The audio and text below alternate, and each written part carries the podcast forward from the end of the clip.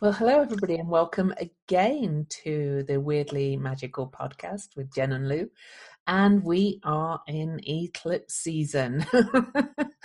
um, we did our last uh, episode uh, for the first lunar eclipse. That's coming up on uh, what date are we on? June the 5th. And this one, we're looking at the annular solar eclipse that's going to take place on the solstice on June the 21st. But before we talk about that, um, let's introduce ourselves and pull some cards. So, Jen. I'm Jen Duchenne of jenduchenne.com, and uh, I am an Akashic healer, reader, trainer, numerologist, and I'm the creator of the Illuminating Journey cards. And I guide my clients to know the truth of who they are so they can live fully self expressed in the world and I'm Lou, uh, Louise Eddington. Um, I am a soul astrologer, writer, um, shamanic practitioner, and multi-talented person. I don't know. and I can never say, I can never remember my little fancy saying about what I. I just help people really understand themselves deeply with use, using the tools of astrology and shamanism. And I did forget to mention that we have a giveaway going. Um, so before we look at our cards, I'd like to mention that. Uh, we have a new Facebook page which is going really well. It's uh, called Weirdly Magical. It's not called Weirdly Magical Podcast, but it's designated as a podcast page. So if you just search Weirdly Magical, if you go to that page and leave us a review for this podcast, uh, by the end of June the 4th, we are having a drawing for one mini reading, eclipse reading from me, and a mini Akashic Records reading from Jen. And if you share our page and invite your friends to like it, you get an extra extra entry. And we've only had a couple of reviews so far, so you've got a really good chance of winning a reading. So, so go to the page and leave us a review. and uh, questions, we do take questions for the podcast. And now we have a Facebook page. You can probably leave them there as well. Um, or you can email them to weirdlymagicalpodcast at gmail.com. So. All righty, cards. Was there anything else I meant? Forgot. Uh, the Patreon page, but that's okay. Oh yeah, we have a Patreon too. Three dollars a month. You can support our work. Patreon.com forward slash weirdly magical. All right. So am I going first with the card? Yeah. All right. So the card that I picked was this one, Soul Portal number 18 from the Illuminating Journey deck.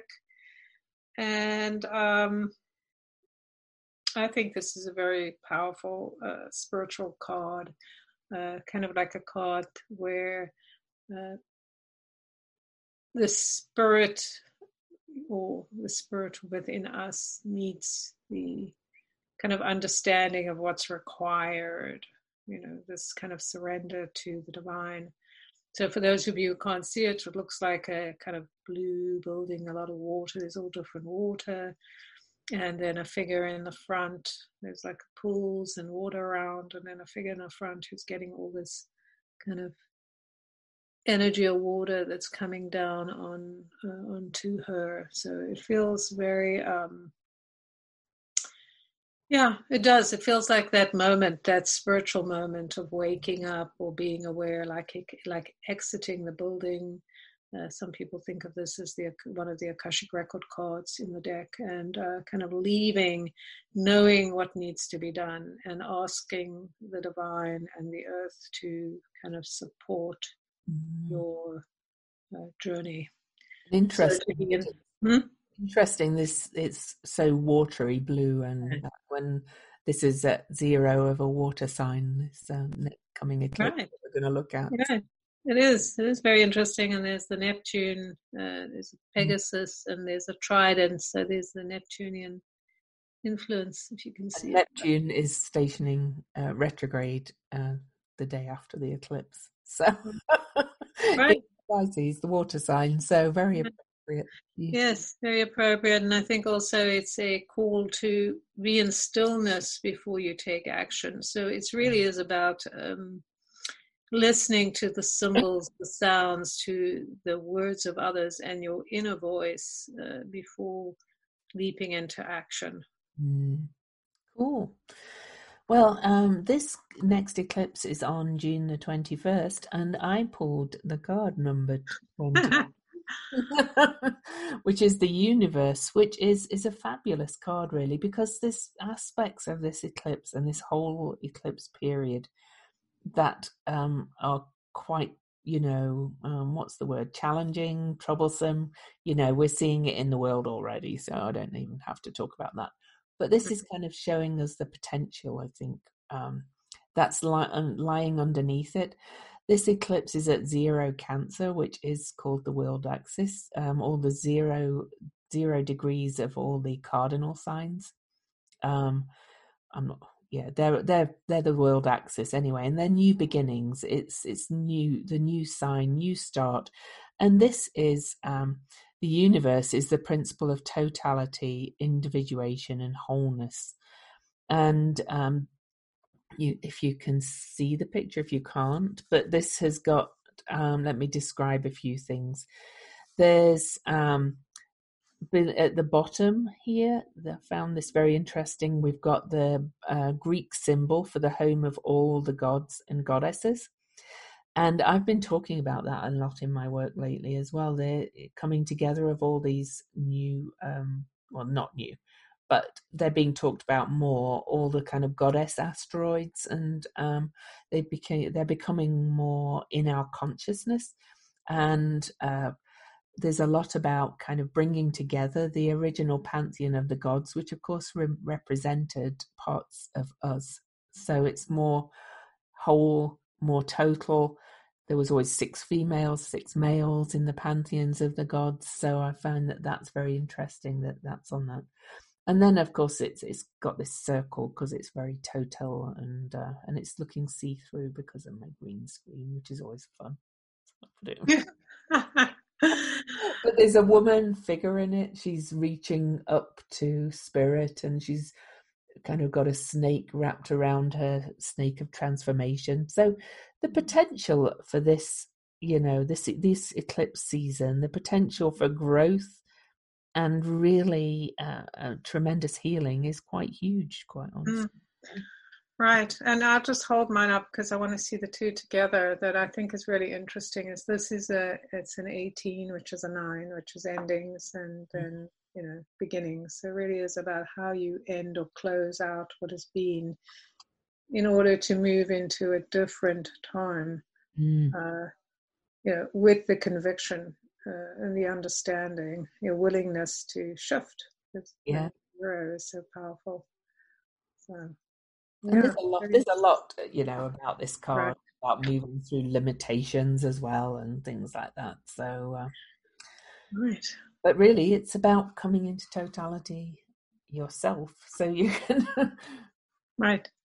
yeah, I think it's interesting because I think both those cards speak to a similar idea of coming when you come into acceptance of who you are and um, that there is this is not a battle about trying to force your opinion or whatever it is on others but to become comfortable with who you are so you don't have to kind of force yourself. And then you can be a much uh, better uh, team player right? For sure. Right. awesome.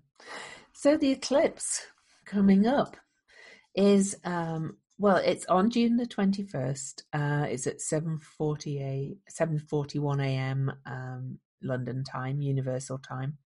So I think that makes it the 21st pretty much everywhere in the world, I think, including... Yes, it does. Yeah. And it's not visible to us in the USA or the UK. Um, Jen looked it up and it's kind of India way. It's going to be actual, actually visible. So it does tend, these eclipses do tend to have um, more impact where they're visible, but that doesn't mean that they're not going to have impact um, everywhere because the eclipse is still happening. The eclipse is happening at zero Cancer. Um, it's at the same spot as um, the eclipse and this one and the one afterwards that we'll be looking at later that's on Independence Day in the USA um, happened in 2001 before 9 11. So you can see the power of these eclipses in this degree. Um, that doesn't mean the same will happen again, but it does probably mean some major, major changes. We and you know a lot of things in our lives changed after 9/11. So um, so that's just to illustrate the power of it. The one in 2001 was a total solar eclipse. This is an annular solar eclipse. And what that means is the, the moon's a little bit closer and the sun's, you know, a little bit further away from our perspective. So the moon doesn't cover the face of the sun completely in the eclipse. So that makes it what's called a ring of fire eclipse. And there's various theories and prophecies about them that we're not going to go into, but um, but you know the the ancients felt like the ring of fire was a bit of an omen so um so there's that. Um the eclipse is uh, as i said zero cancer. It's in the only major major aspect is um a quincunx or inconjunct aspect to saturn in aquarius just before um uh, which is retrograde so we'll talk about that.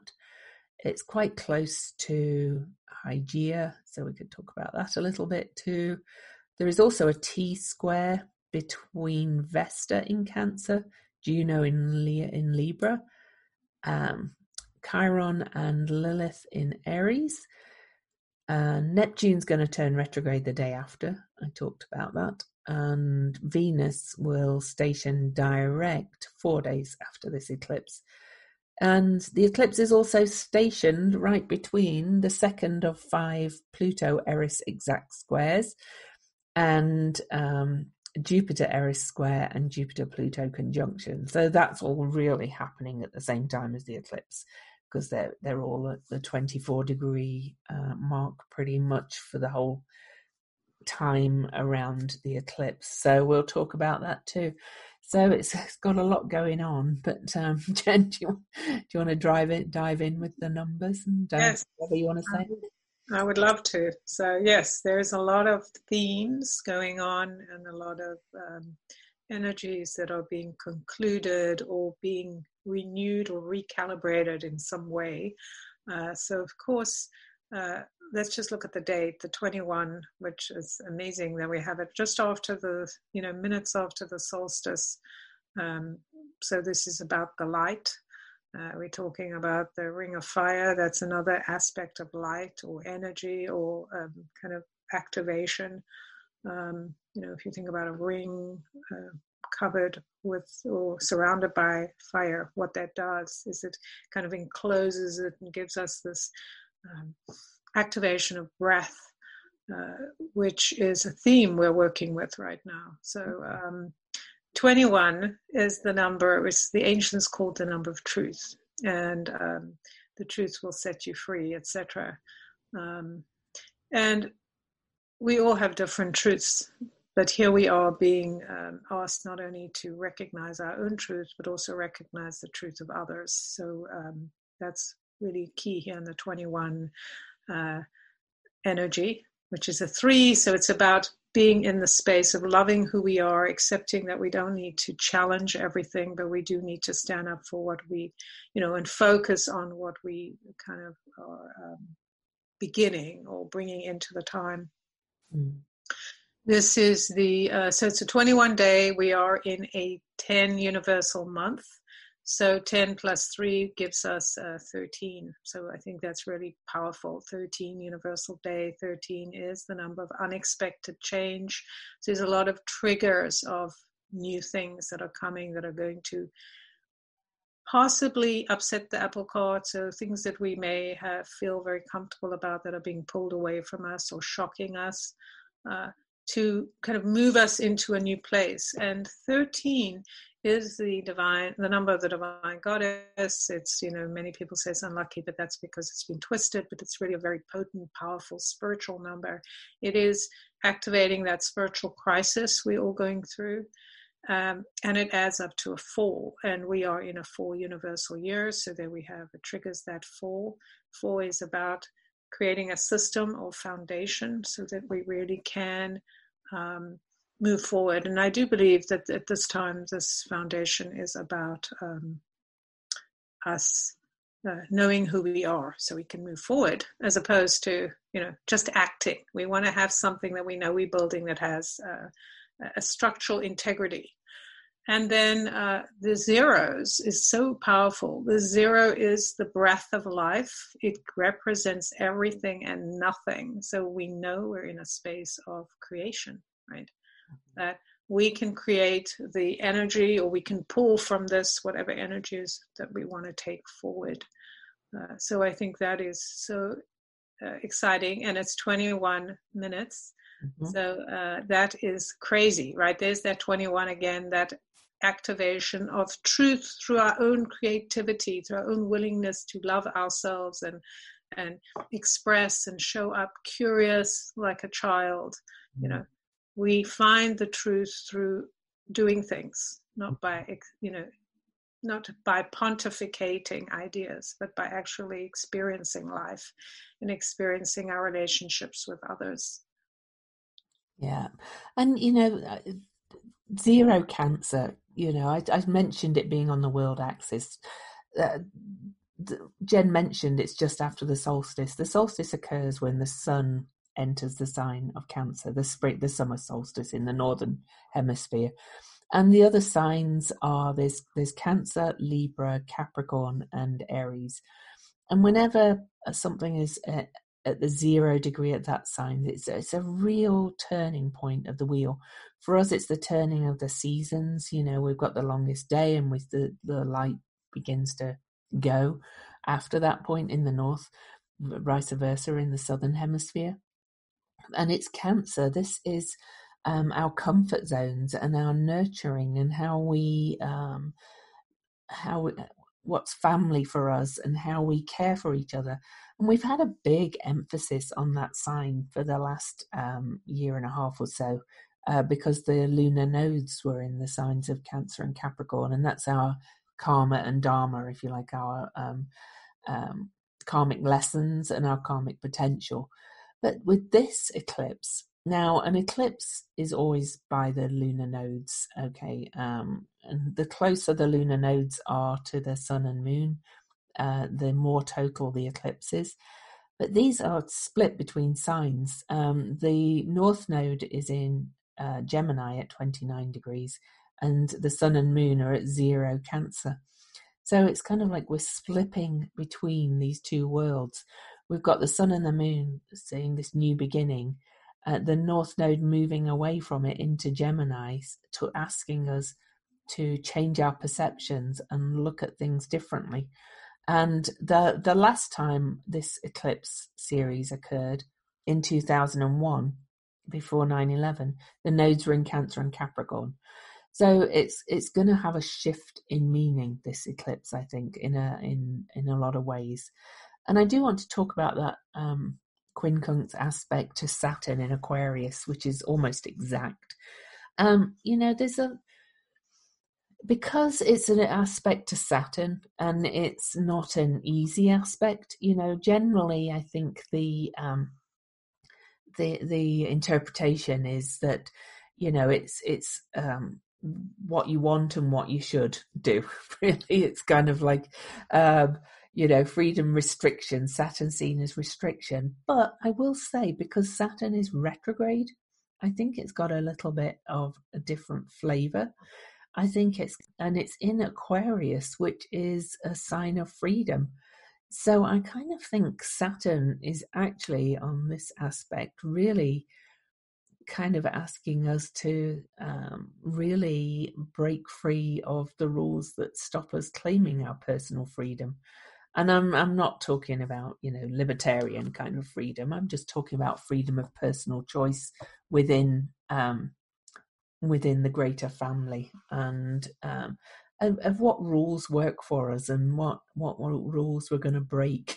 You know, um, so I kind of think because it's retrograde and about to go into Capricorn again, Saturn. I think it's got a different flavour than um, feeling restricted. I think we're being asked to review what's stopping us um, from claiming that personal freedom. So there, yeah. Right. I was just thinking as you were talking about how many planets are in retrograde on this um, this actual um, eclipse. Uh, Mercury, Mercury, turned retrograde right, right. three days before. Neptune. I forgot to mention that one. right. And we have at 14 degrees, which is the sign of expressing, you know, kind of your voice out in the world. Um, and um, so kind of saying whatever you need to say whether you you know whether people like it or not or i know we can see people out there saying things we don't like. Really it's really rubbing that in right? Mm-hmm. um, and there's going to be more of that. Uh, so just thinking about for me well, i was just thinking as you were talking about saturn what i'm getting is you know i feel like this is so much about the restriction of breath right? This whole thing about i can't breathe and all these terrible events that have um, escalated to um, things that have been happening for a long time behind the scenes mm-hmm. uh, that to me is kind of saturn in aquarius aquarius is breath or whatever energy um, and that idea of that constriction and what happens when you know that you can't breathe right that, mm-hmm. like what do you do when you realize that the breath has been squeezed out of you and maybe for some has been squeezed out for a long time um, so it's it's that moment almost reminds me of the cards that we pulled that moment where you go I can keep going on like this and kind of have those moments. It's like dealing with an living with an abusive person, right? sometimes they're all normal and it's all good and then sometimes they're squeezing your throat and you can't breathe mm-hmm. and it's like do i want that or do i want something different so um, really same thing as what you're saying but just that kind of image and it makes me think about the fire around the ring you know the ring of fire this idea of you know what happens when we have flame and the breath uh, it impacts our um, the oxygen is impacted, right? Like we can't breathe the way we normally breathe. And it makes us so much more careful about how we use our breath and how we use our voices. And I'm not saying careful in the sense that we shut up or we don't say anything, but really thinking about what it is we're saying. What are the things we're projecting out there as truth? Like, this is the way it is. People shouldn't do this, people shouldn't do that. And uh, I've certainly felt my own restriction around that, like the constriction of people telling me I can't say certain things and mm-hmm. trying to understand someone else's point of view and finding a place where I don't feel so like constricted about the fact that they have a different opinion to mine and that I don't need to push them into going, but don't you understand? and so I kind of feel like this is that breaking point or that point of renewal where we go, okay, I've been living in a world where I've kept saying things that no one hears and I've kept fighting for causes no one cares about, and I'm trying to persuade people. And now it's time to go, let me stop that, right? Let me stop trying to persuade people who cannot see or understand, and let me do what I need to do. Mm-hmm. Yeah. And again, do it with the idea that you're building something new. So, what does that look like? If you're creating a new way of being, uh, if you start from the place, well, I'm just going to do whatever I want, I'm going to kick, kick the shit out of things, uh, that's the foundation you're creating. Is that the foundation you want to create? Do you want to come from a place of violence and um, and kind of in your face thing? I'm not saying be mealy mouthed or give in and say oh. everything your way, right? It's just kind of anyway. It's more, it's more kind of um, placing boundaries on yourself you know, saying mm. it may, like we talked about it before, it may seem a little bit exciting to go and throw a, something if, you know, if you're part of the protest. Right. But, not, but maybe holding back for yourself because it really is. So it's not taking on somebody else's rules. You're not like becoming a little rule follower, um, but you're doing it because it's more effective and and kind of being Saturn is very much about mastery as well, and um, and really um, maturity is another word as well. That's a good word for Saturn. So, mm-hmm. so perhaps because Saturn is retrograde, we're learning to take a more kind of tempered, mature response to things. for our own benefit. So. Right, exactly. The word that came through was nuanced, this kind yeah. of nuanced thing. And and just thinking about the idea of the masks, that was funny when you said mastery. I thought you were going to say maskery. oh, yeah. The maskery. as well, yeah. right. I, I, was even thinking that uh, maybe there, we, you know, the universe, of course, you know, everything of this is all part of what has been um, kind of set up for us to now take these new rules, these new, uh, these new, a new game. That we're playing a new game, and so we really need to understand that the rules are now being written, and how do we run to write the rules? Because when we're choosing certain actions. Um, individually and as a collective, we are weaving those into the structure and we're saying that's part of what's happening. Yeah. And just thinking about, you know, this all seems so perfect to first have COVID and the masks and then go out and protest and have that kind of protection in a sense.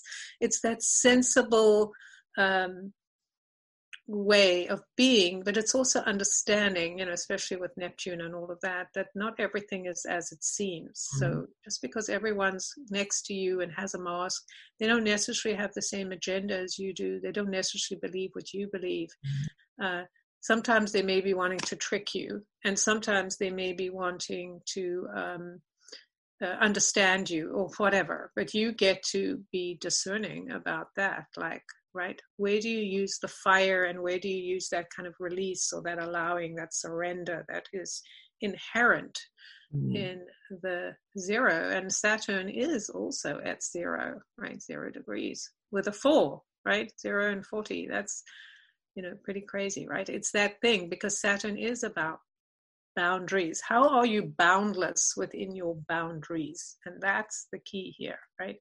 It's this i, I kept thinking about it. I was talking about it yesterday and it's like it feels like it's like the aperture of a um, of like a camera right? Opening and shutting opening and shutting. So there's information coming in and then it's kind of like you it's closed and you kind of recalibrating and going, oh, because we've got all the retrogrades, right? Where we're rethinking our relationships to everything. And then where, uh, like, where do we give more? Where do we give less? Where do we decide that this isn't for us or something different? And then, you know, and then it opens again. Mm. So I'd, I'd, like to say a bit more about those retrogrades actually, because on the actual eclipse itself, we have Mercury, Venus, Saturn, Pallas Athena, Jupiter, and Pluto all retrograde. By the so Mercury turned retrograde. So that's how many? One, two, three, four, six retrogrades. Um, days afterwards, Venus turns direct and Neptune stations retrograde. So we'll still have six retrogrades for quite some time. But there's going to be a shift in emphasis, a shift in direction.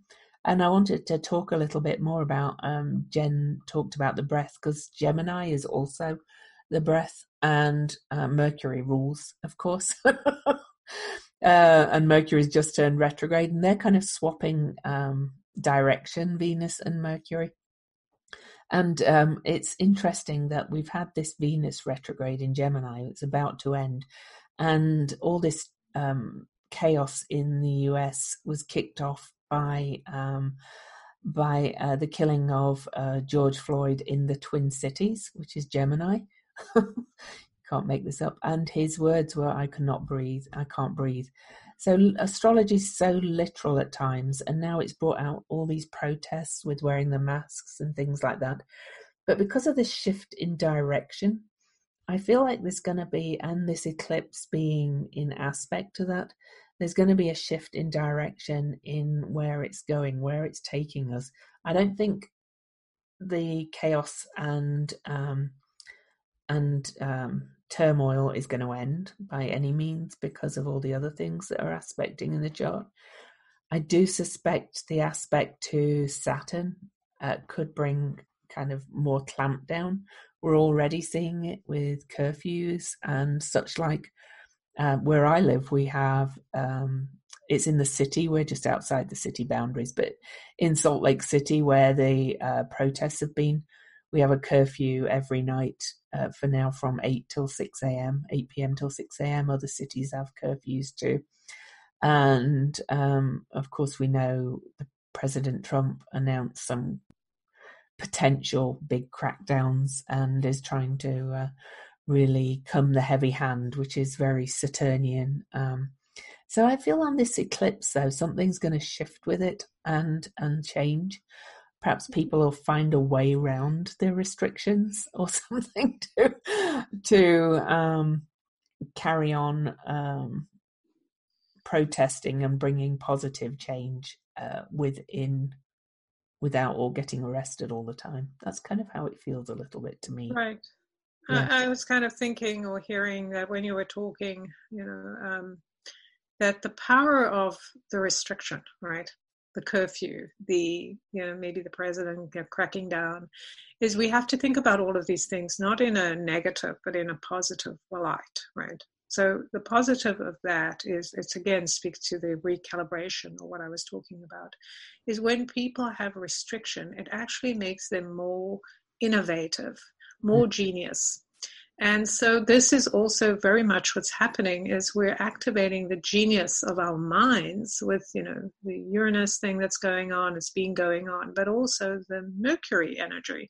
When mm-hmm. Mercury is opening our mind and and with the cancer opening our hearts, right? I know it's people say it's Leo, but it's really that, you know, that mothering energy, the mm-hmm. idea when I think about mothering or I think about home, what is home to me? Mm-hmm. Um, I think this is about reassessing what we consider home, what we consider our ancestry, our um, of what is of value that gives us safety, right? And what is love, or you know, mothering love, is the idea that we're safe to be who we are, right? That the universe protects us because of who we are, not because we're hiding under a rock yeah. and right and so that energy of yes we we're protected we're loved it's safe to express ourselves but let's get inventive and let's pioneer new ways to work with the restriction mm-hmm. not do the obvious not just fight back and do those things that people normally do but find very clever ways to get the message out that is kind of going to go round this idea of using force. Mm. Uh, and I feel like sense of humor. I just feel like that's the it's right there. There's this in, immense energy of what is happening. Like if we look now at the situation that was triggered where the black community is now going, you know, we're not going to sit down anymore, and they now have the white community, certainly in, in America, suddenly wake, woken up and kind of go, oh my God, this really is been, has been happening. This is unbelievable. Uh, where have I been, right? The illusion has been kind of stripped and they're going, um, so it's that thing. It's the cancer energy, the mothering energy of seeing the black community going, oh, we're feeling the love of the community, right? We're feeling the love of acceptance. Um, and I think, you know, this is very connected to uh, the, you know, especially, and we'll talk about it in the next uh, eclipse, but the American independence, which was mm-hmm. when it was created, it was one of the issues was slavery. Yeah. Black slavery, and so that issue has never been resolved, and so this is built on slavery. So. Right, right, exactly and uh, and and so much loss and pain. And so this idea of and i'm not saying that it's all kumbaya and everything's been resolved but it kind of feels like that's what's happening and has happened. It's that moment where you kind of go into that womb and you have that moment where you i love you and you're like wow i'm loved. The universe loves me. It's okay to be more inventive more expressive more true. Mm definitely. And and you know we yeah we will talk about the next eclipse in the next episode but i do want to mention that mercury newly retrograde on this eclipse is um at 14 degrees and the usa's sun is at 13 degrees cancer. So you know the, the energy of the um the independence day is already being um activated but with a retrograde that uh, you know a review a reflection you know a redo all that kind of energy is, is very much up for the um, grabs. I also want to talk about the, um, you know, the Pluto Eris um, square, which is, you know, involves Jupiter and also Pallas Athena. This is really going to harken, you know, back to um, January, February when they were all direct, and the Saturn Pluto major conjunction January the 12th at 22 Capricorn and subsequent when Jupiter went over Pluto as well, and they all squared Eris one more time. The, I will say, you know, Eris is chaos, but she's ripping off the band aid of our society and revealing what's underneath. She's um, she she's rips down the picket fence, if you like. She she reveals the um, the vanities of the ruling elites and classes. This is going to um, be um, carrying on right through June, but um, exacerbated even more. You know, the actual um, Pluto Eris square is on June the 14th, so a week before the eclipse. And then Jupiter conjunct Pluto on June the 29th. So that whole two week period around the eclipses I do think is has got the potential to have a lot more unrest and chaos, but it's going to reveal so much, which is the you know all this rot and um, and corruption has got to come to the surface before we can change it. So I love that it's kind of happening round an eclipse that's at a zero um, degree mark of beginnings of potential. So you know Right. It, it's just all going to come. The boil is being squeezed. The pus coming out, if you like. You can't. It's the description of it, really. right. And I think the beauty of it is just thinking about, you know, just having had the longest day, certainly uh, in the northern hemisphere, and the shortest day in the southern. This idea of opening the light, opening to the light, opening even to people who are, you know, we talk a lot about people that are wealthy or um, who've been in charge and all the terrible things they've done, which is absolutely true. I don't want to um, minimize that. They've also done great things, you know, I, you know, just, you know, but also, and more important, is that a lot of us who may have felt feel like we're on the other side, and certainly people that have been poor and disadvantaged, there's a certain narrative that we have believed around our position. Uh, that is more important in many ways to let go of. You know we talk about freedom and i think that really is freedom is understanding that you get to decide what narrative you're living under that mm-hmm. somebody else doesn't get to put you in a box. I mean they can if they want to but don't, you don't get to stay in that box. Mm-hmm. and i think that's the kind of you know that's the energy to me that's rising right now is this yes. idea like oh i've bought into the story. I've i've done these it's, things right? it's not, it's not really just about you know replacing it with another thing. It's realizing we can do it differently which is why i liked the fact that on my card i pulled there was the pantheon of the gods thing. And i've had this vision you know of we're, moving into the age of aquarius uh, quite rapidly now, I think, of of having kind of a council ruling instead right. of a hierarchical ruling, and and and that's all reflected in all of this as well. So I did want to mention we Jen and I talked a little bit before. Eclipses go in what's called Saros cycles, and we look back and this this cycle is called is number 137 and it started in 1533 and the Saturn last Saturn Pluto conjunction in Capricorn that we had in January. Um, the one before it was in 1518, and that was all the Protestant Reformation and um, Henry VIII beheading his wives and things like that kind of thing, and breaking from the Catholic Church, being excommunicated. So we have that kind of energy of major reform coming but I think it's even bigger than then because back in the 1500s, we were not entering a new astrological age. now.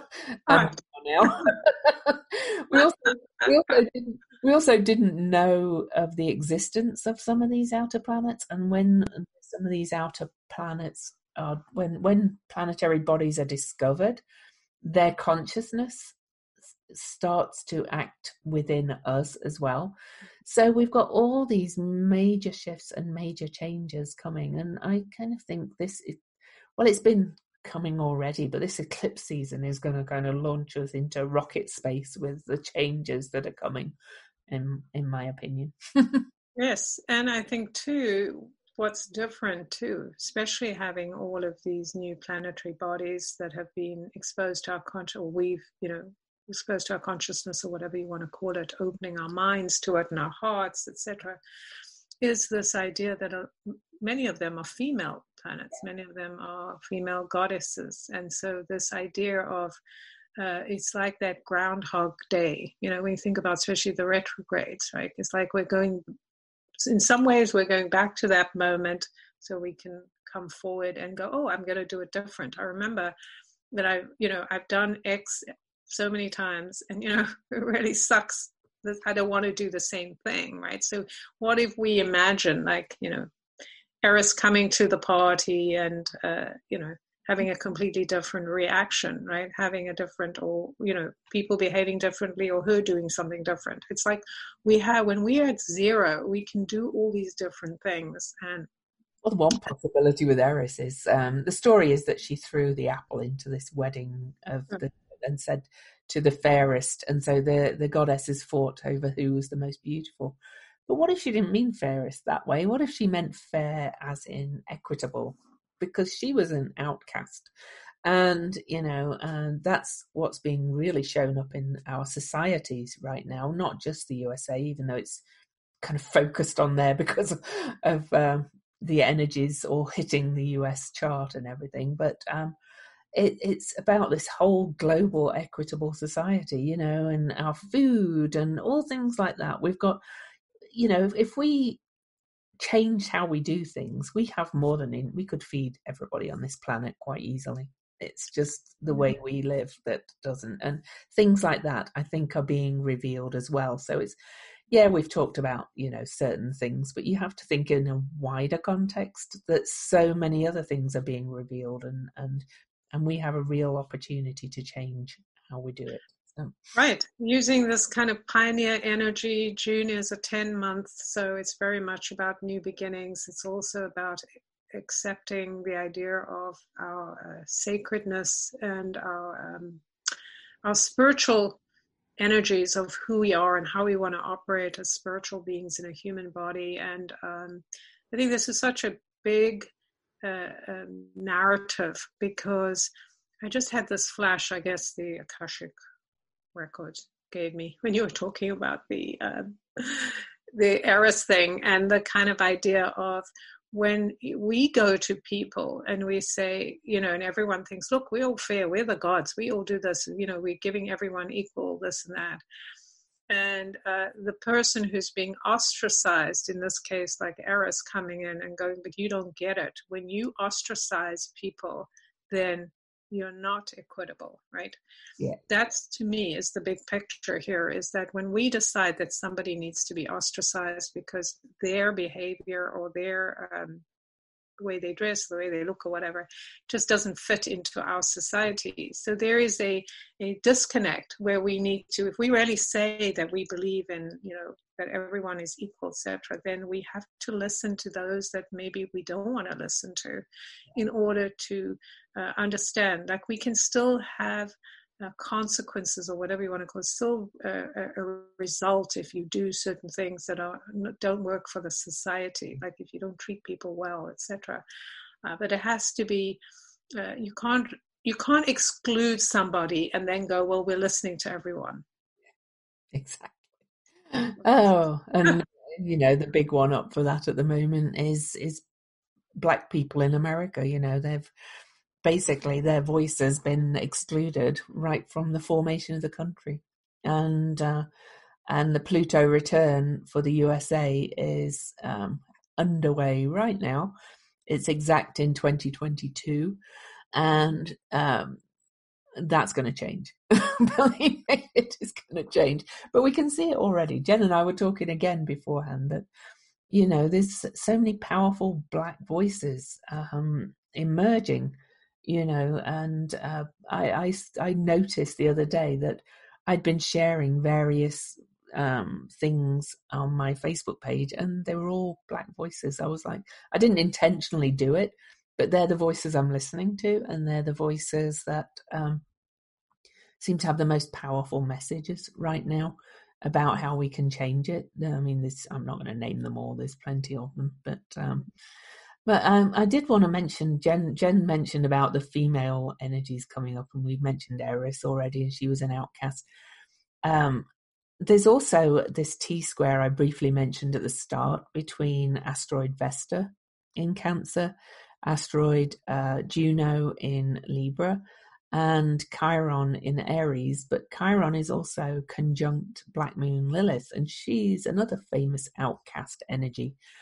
And, and a T square is a tense is a tense aspect, but it's it's one that brings real change, and kind of it feels like when I look at the chart to that these energies are bringing this healing underneath and, and saying, okay, there's all this other stuff going on, but we've got our own little thing going on that we're bringing in to bring healing. Chiron's the shaman, um, you know, to bring um, real focus and dedication to what we do want to create in uh, Cancer, which is Vesta.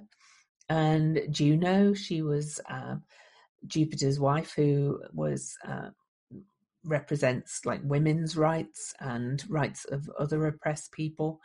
And uh, Lilith, of course, is kind of our rage and shame for being um, shoved out from the original kind of equal, um, created equal. So uh, you know that's happening as well, and um, and I love that that's kind of got its own little thing going on that's a bit separate to the eclipses, really. Right. The layers within layers and to understand that all of this like you know for many people it can be really uncomfortable to hear about the rage and the pain that others have um, experienced. And we can even just take that back to that moment in eris or any a lot of these um, goddesses that are you know these uh, planetary bodies that have been named for goddesses many of them have been ostracized from society uh, for various reasons. And when you have to look at or listen to people in pain that may be yelling at you, maybe telling you to sit down and shut up or to not to follow what they say, it can be very triggering and painful. Like, how dare you tell me I, I'm not doing whatever, it, you know. Uh, so we can just kind of just put ourselves in the place of, say, Eris, you know, or Black Moon Lilith, those that have been rejected forever because somehow they didn't fit whatever the you know the community decided they took those things and kind of blackened them um, that's weird that we use those words but anyway you know they they they um, you know it's kind of hard to escape from all of our language and um, and some of the connotation but they took the name and made it something that people would possibly hate right? And in that pain, there's poison when you're ostracized. There's so much poison. And so it can create all these issues. And so, what can we do? How can we use our breath to just breathe and just listen, right? You know, be in that space. Well, let me just listen. Let me be open. Let me open my heart. Let me just be humble to someone else's experience and not try to fix it but just be present. I'm listening. I hear what you say, you know, I, and nobody's really asking us to do anything. I, I find it so hilarious and kind of painful too at the same time that we constantly feel like we have to fix someone else's wound and they're not asking us to fix their problem. They just want to be heard. They want to have the right to speak. Um, the other thing is telling them how to do it too. How right and that's been a big thing um, with all this happening as well. You know, um, one of my friends, uh, he's he's a, a great um, kind of activist in Utah, and I'm going to read his post because I like the way he wrote it. He said, because your your words reminded me of the rage of the protesters and the rioters, and how instantly, you know, there's all these people going, no, don't do it like that. That's harming your cause. And don't do that. Instead of understanding their rage while still going, you know, but don't tell them how to feel. And that's the thing. And um, anyway, and then there's the other aspect of everybody claiming, well, it's outside anarchists and outside, um, you know, um, instigators and things like that. Well, yes, there's both, there's that as well. But he said there's plenty of anarchists or leftists of colour. And you were all telling yourselves of brushing it all under white anarchists. and he's right. He's like, that's another way, you know, it's like we're we're all saying we don't do it like that or excusing it or going, well, no, it's somebody else doing it instead of accepting that there's this pain and rage that needs to be dealt with in this country. right. And people will express it in different ways. And that's certainly well said that, you know, that tends to be that kind of um, uh, Neptunian kind of idealism that, uh, and maybe even the Gemini idealism of hiding uh, what we don't want to see like just glossing it over, making it look pretty, going, oh, it's just nobody I like, nobody I support is doing those awful things. When it's just human behavior, like this is humanity. This is what humans do. Like we always say things like, that's not us. That's not what humans do. It is what humans do. Humans are doing it all the damn time. Right? I, I, hate that phrase. This right. is Yeah. well, right. it clearly is because it's there, right? So, just being aware, like, what is it that I'm not seeing? How can I be comfortable with the idea that people that I'm supporting, some of them may do things in a way that I don't feel comfortable with, right? Yeah, exactly. You know, and and then it brings all all the um other issues of people or property, which is very Cancer Capricorn, which we've got these eclipses in as well. Cancer being really the people and Capricorn being property, you know, which is more important. right. right. And and we all have our allegiance to things that we believe in, and so maybe we can put that aside and say, I know what's important to me. Let me hear what's important to someone else, and how can I use my skills and talents to support a world I believe in. How can I do better so that we create that equanimity? Um, so not everyone does everything the same. We're not all going to, you know, yeah, exactly. Or, right? or even how we punish. I hate that word. People for doing things not the way we thought they would do it you know there's that there's that thing that went around several times about the african village where they all sat the the kind of person in the middle who'd committed some wrong and instead of punishing them they all they they poured love into them and told them what was good about them. Now you know it's perhaps that's idealistic but maybe we can shift to more of that you know um there's it's all about all these changes are about changing how we live really and how we treat each other so and how we understand and listen to each other as Jen. Exactly. And it comes back to that same thing of being when we choke the voices of some, then we choke the voices of all. Because at some point, we are going to be in a position where we're going to be saying things that other people don't want to hear.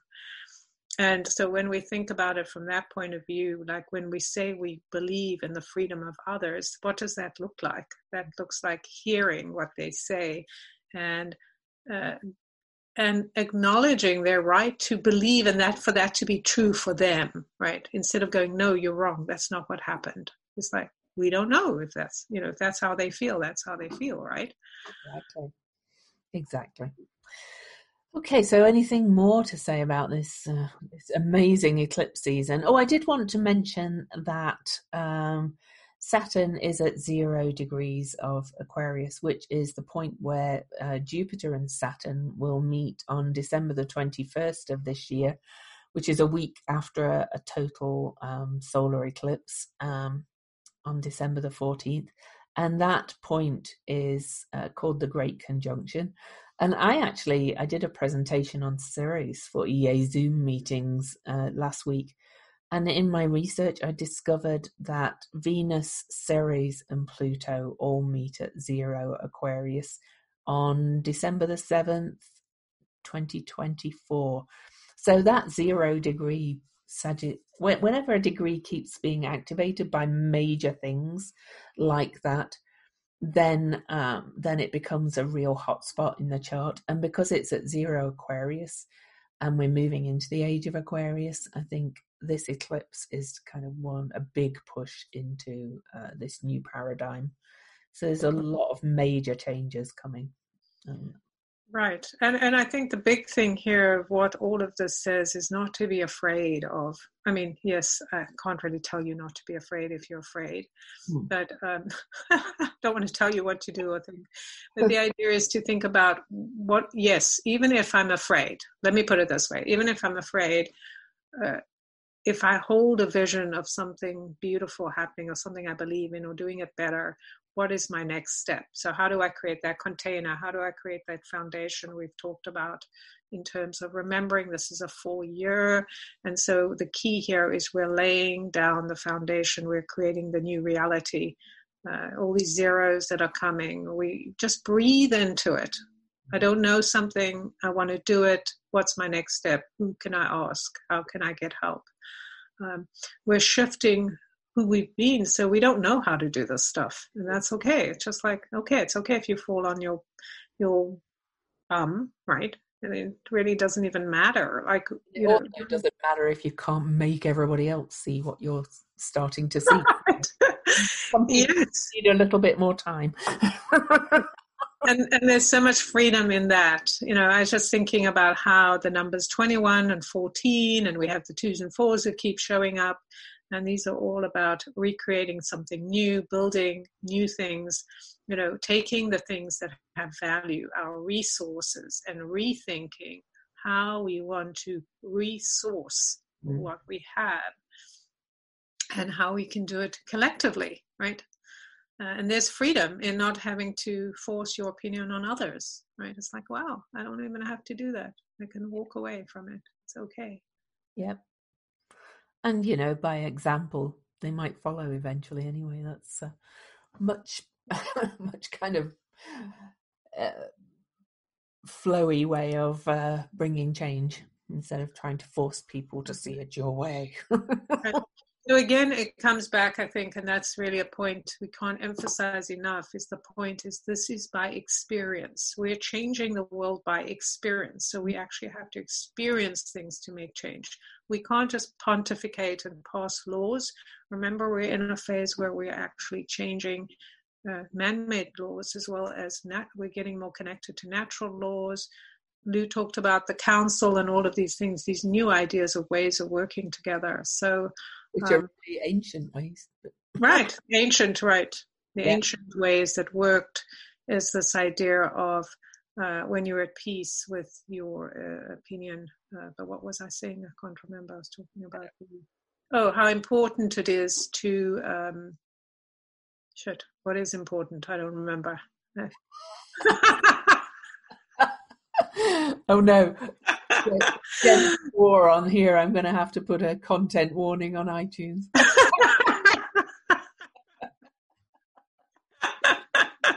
I just showed you. I think the reason I can't remember is because each of us has to decide what's really important to us, right? What's important to you that you that is sacred, and so you're dealing with it in a way that allows you to feel true and not trapped like i can't say what i want. I'm not allowed to be who i am.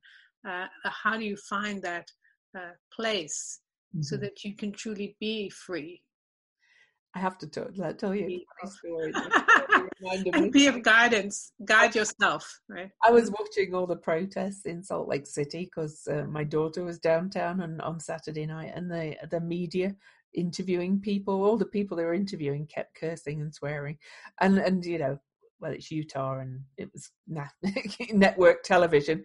So it was constantly like, oh, I'm so sorry. I'm so sorry about the swearing. I'm so sorry. it just reminded me of what I was saying about, you know, this kind of, you know, smoothing things over, making things not be real and things like that. Anyway, I thought it was a right, and they and then they can't help it, right? It's just like yeah. it's just like you don't want to do it, and it comes out anyway, and you're like, wow, I'm so disappointed in you, and it's just like, oh well, you know this is the true me like we cannot help the truth coming out so it's just going to all come out right so just be okay with it and so apologize and do whatever you need to do mm-hmm. in my book you don't even need to apologize but if yeah, you want to go for it uh, yeah symbols do you think right So, uh, shall I do my symbol first? This one, Yes.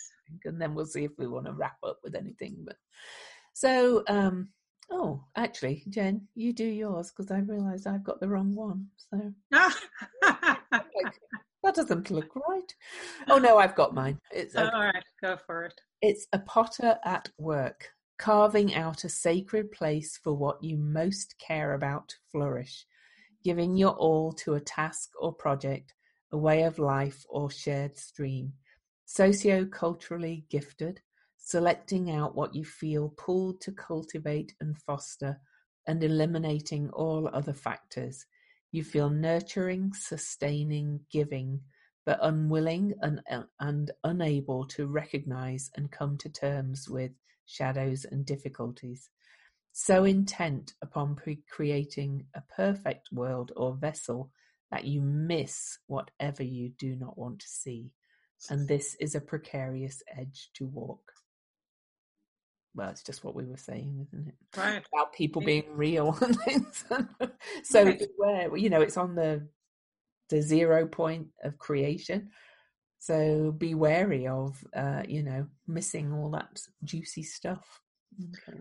Right. And we are, will be recalibrating for quite a while. So you're going to learn things, you're going to adjust.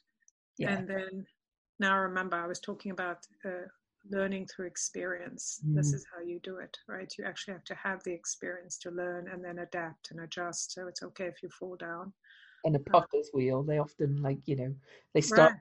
Thing and it just goes all wonky and they see So they have to slap it down and start it again. Right. That's exactly right. So you're focused on where you're going or what you believe in, and you're adjusting as you go. And that's the power of being in change. That it's alive. Yeah. Change is alive, and you're alive in the change. So you're being that potter. yeah. So that's just such a perfect example of what's happening. Mm, and your symbol is too. Right. So, Cancer One on a ship, the sailors lower an old flag and raise a new one. So, the keynote, keynote a radical change of allegiance, exteriorized in a symbolic act, a point of no return. We have now reached a square to the beginning of the cyclical process. This is a moment of crisis, a sharp turning point in the zodiacal cycle. At the summer solstice, the northward motion of the sun stops. The sun rises and sets in far north and northeast and west, as it can during the year cycle. Its motion is now reversed. Slowly, the sunset po- points move southward on the western horizon, and the length of the day decreases. So, in the lunation cycle, this is the first quarter phase on the ship, which symbolizes the ego consciousness floating, as it were, on the sea of the vast unconscious. The individualized will makes a basic decision. The dominant yang force allows the yin force to begin its six month long rise to power. The collective will gradually overcome the individual. At the end of the state, will overpower the person. Now, however, the individual person enjoys his most glorious hour. He exults in his ability to make a free decision, to act as an individual who selects his life goal and allegiance. And so the um, this is uh, uh, where the consciousness accepts a process of fundamental reorientation, implying the stabilization of our energies. I love that it likens it to the first quarter moon because the new moon in in the astrological year is zero point Aries, so we're at this kind of quarter of of the year, and um, and that's always a crisis in action. It's called. So if you look at it from the lunar phase perspective, which applies to all planetary phases, um, it we are now being asked to take action on things that have been happening since March, really. So Right, exactly. There's that turning of the wheel of like, oh, the seeds we planted in March, we now have to uh, harvest or begin, you know, as they ripen in the summer. And it's also a time of, I love that word, re- reorientation, because it's what was working, what's not worked, what's worked, you know, um, to bring in this next phase. So. Right, and this reorientation or recalibration of our warrior selves, or mm. this idea of being uh, uh, whatever our cause is, that to reorient our focus because it's uh, it needs to also be about the bigger picture. Yeah, for sure. Fantastic. Okay, so I don't think there's anything else to cover really. It's um it's and one thing that I did notice, and I am going to mention it, and you're probably because you, you had a nine card, 18 nine, and Chiron and uh, Uranus keep moving through the zodiac in the next signs next to each other. And every time we do this, they're always at the same degree. So last month, or, or the one June on the June the uh, fifth eclipse, they were eight degrees, and now they're both going to be at nine. It's kind of like let me finger right, right.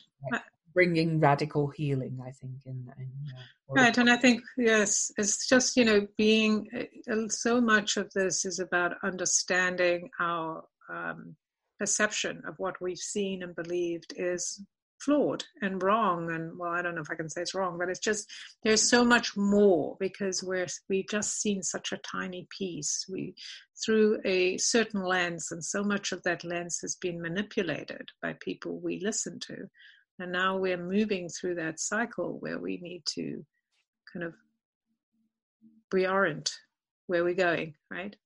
What we're listening to. I will say though, it's going to be pretty turbulent. So you know, people are, are constantly saying, "When will it end?" Not for a while. Are we getting any easy months in 2020? I'm like, mm, mm, no, not really. No, yeah, and that's a good point to think about 2020 and the time we're in. Yeah. We are creating a, a, new way of being. So there is no easy way. The easy way is for you to get uh, comfortable with the discomfort of mm-hmm. the expansion and contraction. This is, you know, it's just making us more real. We're in the moment.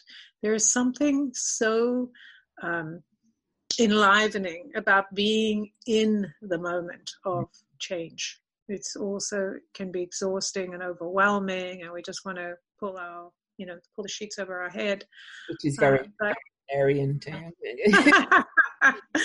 but you know self-love is important and if you need right. to pull the sheet over your head a few days do it and if you need to go lots of self-love lots of looking after right. you and yours um, lots of you know drinking water all the kind of self-love advice you know? Well also because we have all these retrogrades we are going over old things like things decisions we've made relationships we've put up with and going i don't think i want this anymore mm. or how can this be different? This is we have to get away from escapism like self-care is one thing taking care of yourself i need a rest i don't want to talk about that i'm just going to focus on something different I want to be creative that's awesome. But when it's escaping i'm refusing to see something different. Uh, that's when it's an issue because then we we're going into the lower um, you know the lower energies of all of those things the uranus uh, uh, chiron opportunity to heal to make space to just move beyond some of this old shit we've been hanging on to like oh my god it's got to be this way. Yes this is what people are doing to me this is that moment where we can really shift our perception about what's happening and know the power of who we are it doesn't mean we get to control what's happening around us, but we get to control how we respond. And, and I, you know, as always, when Jen speaks, it reminds me of things. You know, some of it's like Jen said, it's going to be old stuff. Some of it's going to be really old stuff that comes up in all of this. Um, you know, cancer itself is is is ancestral stuff. Even you know, like going back to the formation of country with slavery, but at a personal level, there's going to be things activated. I was wondering why this, you know, Salt Lake, we had some some trouble with the protests on Saturday, but it wasn't extreme. And and I was like, why is it like affecting my psyche so much? And I was like, oh, duh. I lived in a war zone in Northern Ireland when I was a teenager, surrounded by riots and bombing and killing and things like that. So, you know, it's not that it's awful, it's just activated something in me that needs some thinking about and addressing and why is it, you know. Right. even nurturing. I, I think you cannot say enough about nurturing the feelings you've had that have never been processed or digested. And so this is the opportunity to truly nurture uh, yourself and the feelings that come up and go, I do feel at a loss. I do feel threatened, or whatever it is that's coming up for you. And go, and why is that? What do I need in order to kind of take the next step? What do I need to know? What do I need to understand? Maybe it's just about loving oneself and what does that mm. look like? And that's when the self care comes in, not just fake self care that, oh, I'm doing my nails, I'm in a bath, but really going the deep self care where you're, right, you are actually giving yourself time or permission to do nothing, right? I just need to veg out for three days because I don't want to talk to anybody. I just really need that sense, or I need to, you know, sit there and drink chocolate and or whatever, right? It's that awareness of what self care means and to really take it into consideration. If we think about all of us from that point of view of being injured in some way, the mm. way that we have taken on the psyche of these um, beings or goddesses or whatever that have been ostracized. And so inside of us, where have we been ostracized? Where have we been burdened or, or taken on obligation that has in some way made us feel damaged. Mm. Quite right. So on that note, I had a well, you swore already. I've got to put a warning thing on. I had a crap night's sleep last night, so I'm going to remind everybody to go and leave reviews on our page. And talk, and talking of self love, I'm probably going to go and have a nap and go and think about things because uh, it was only this morning that I was like, oh, of course, of course, it activates you you know, you lived in Londonderry, Northern Ireland, in the middle right. of the troubles, and uh... right. So that awareness that that fear was never addressed, right? Yeah, lack of safety and things like that as a teenager. So there you go. Right. so I'm gonna go and. Oh, I didn't know I swore, but anyway, I guess did I? Sorry. Did, did you, I swear? You said shit. Yeah. Ah. Is that swearing? I didn't know that was considered According to iTunes, it is. Ah, really? Yeah. you know, our society. You know. that's hilarious. I think that's so hilarious. We've got all these words, you know, our language has changed so much, and so many like words that we say swear words that have become so much part of the uh, yeah. I mean, people are saying it everywhere, right? And it's like, do, do they consider it like swear words? It's like, you know, like it's an ostracized word, right? you know. For, for the listeners, I, I do the uploading to iTunes, and there's a little box I have to check if there's anything like that in our podcasts. ah, interesting. So you get ostracized. For, uh, you get warned, so young children don't listen. Anyway. Oh right, yes. That, I'm sure they never hear any of those words. No, mm. never. oh well, I keep my illusion, right? our illusion of decency. That's so funny because when you think about what true decency is, to me, is about how you treat yourself and how you treat others, right? Exactly. It doesn't matter about the words you use, but it really is about how you come from your heart or, you know, Oh, that hard head. I totally agree. Yeah. Yeah. I know. But that's perfect example of what we are talking about. About kind of the artifice, about then making it nice and smoothing things over in our society. So yeah. Right. Yeah. Right. Yeah. Yeah anyway. Yes. Yeah so yeah please you know don't forget to go to weirdly magical facebook page and leave a review for a chance to win. And jen how can everybody find you? You can find me at uh, on my website jenduchene.com j-e-n-d-u-c-h-e-n-e and um, I'm on Facebook. I have a group, We Belong Here. I also um, have a membership for people who are interested in joining a monthly group.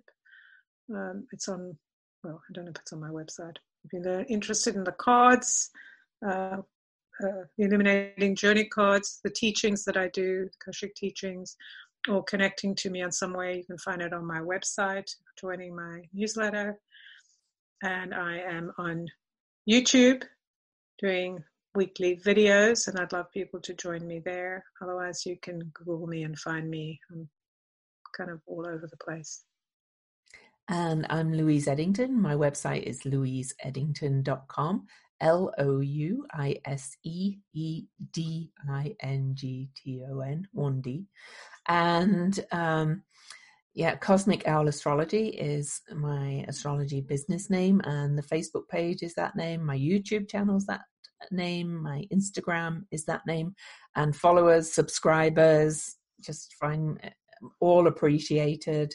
Um, my books are on my website. You can book readings on my website. I also have a membership community. You can find that on my website too. So, and I have a fun Facebook group called Planetary Magic Cafe, and just my name. You can find me everywhere again as well, like Jen. So for now, um, wow, hold your hats, people, because June is June is interesting to say the least. So. Indeed. Yeah. So come to our pages and groups to for support. You know, come to the Weirdly Magical Facebook page and you know leave a comment and we'll respond. So, yeah. All right then. So for now, it's goodbye from Lou. Goodbye from Jen.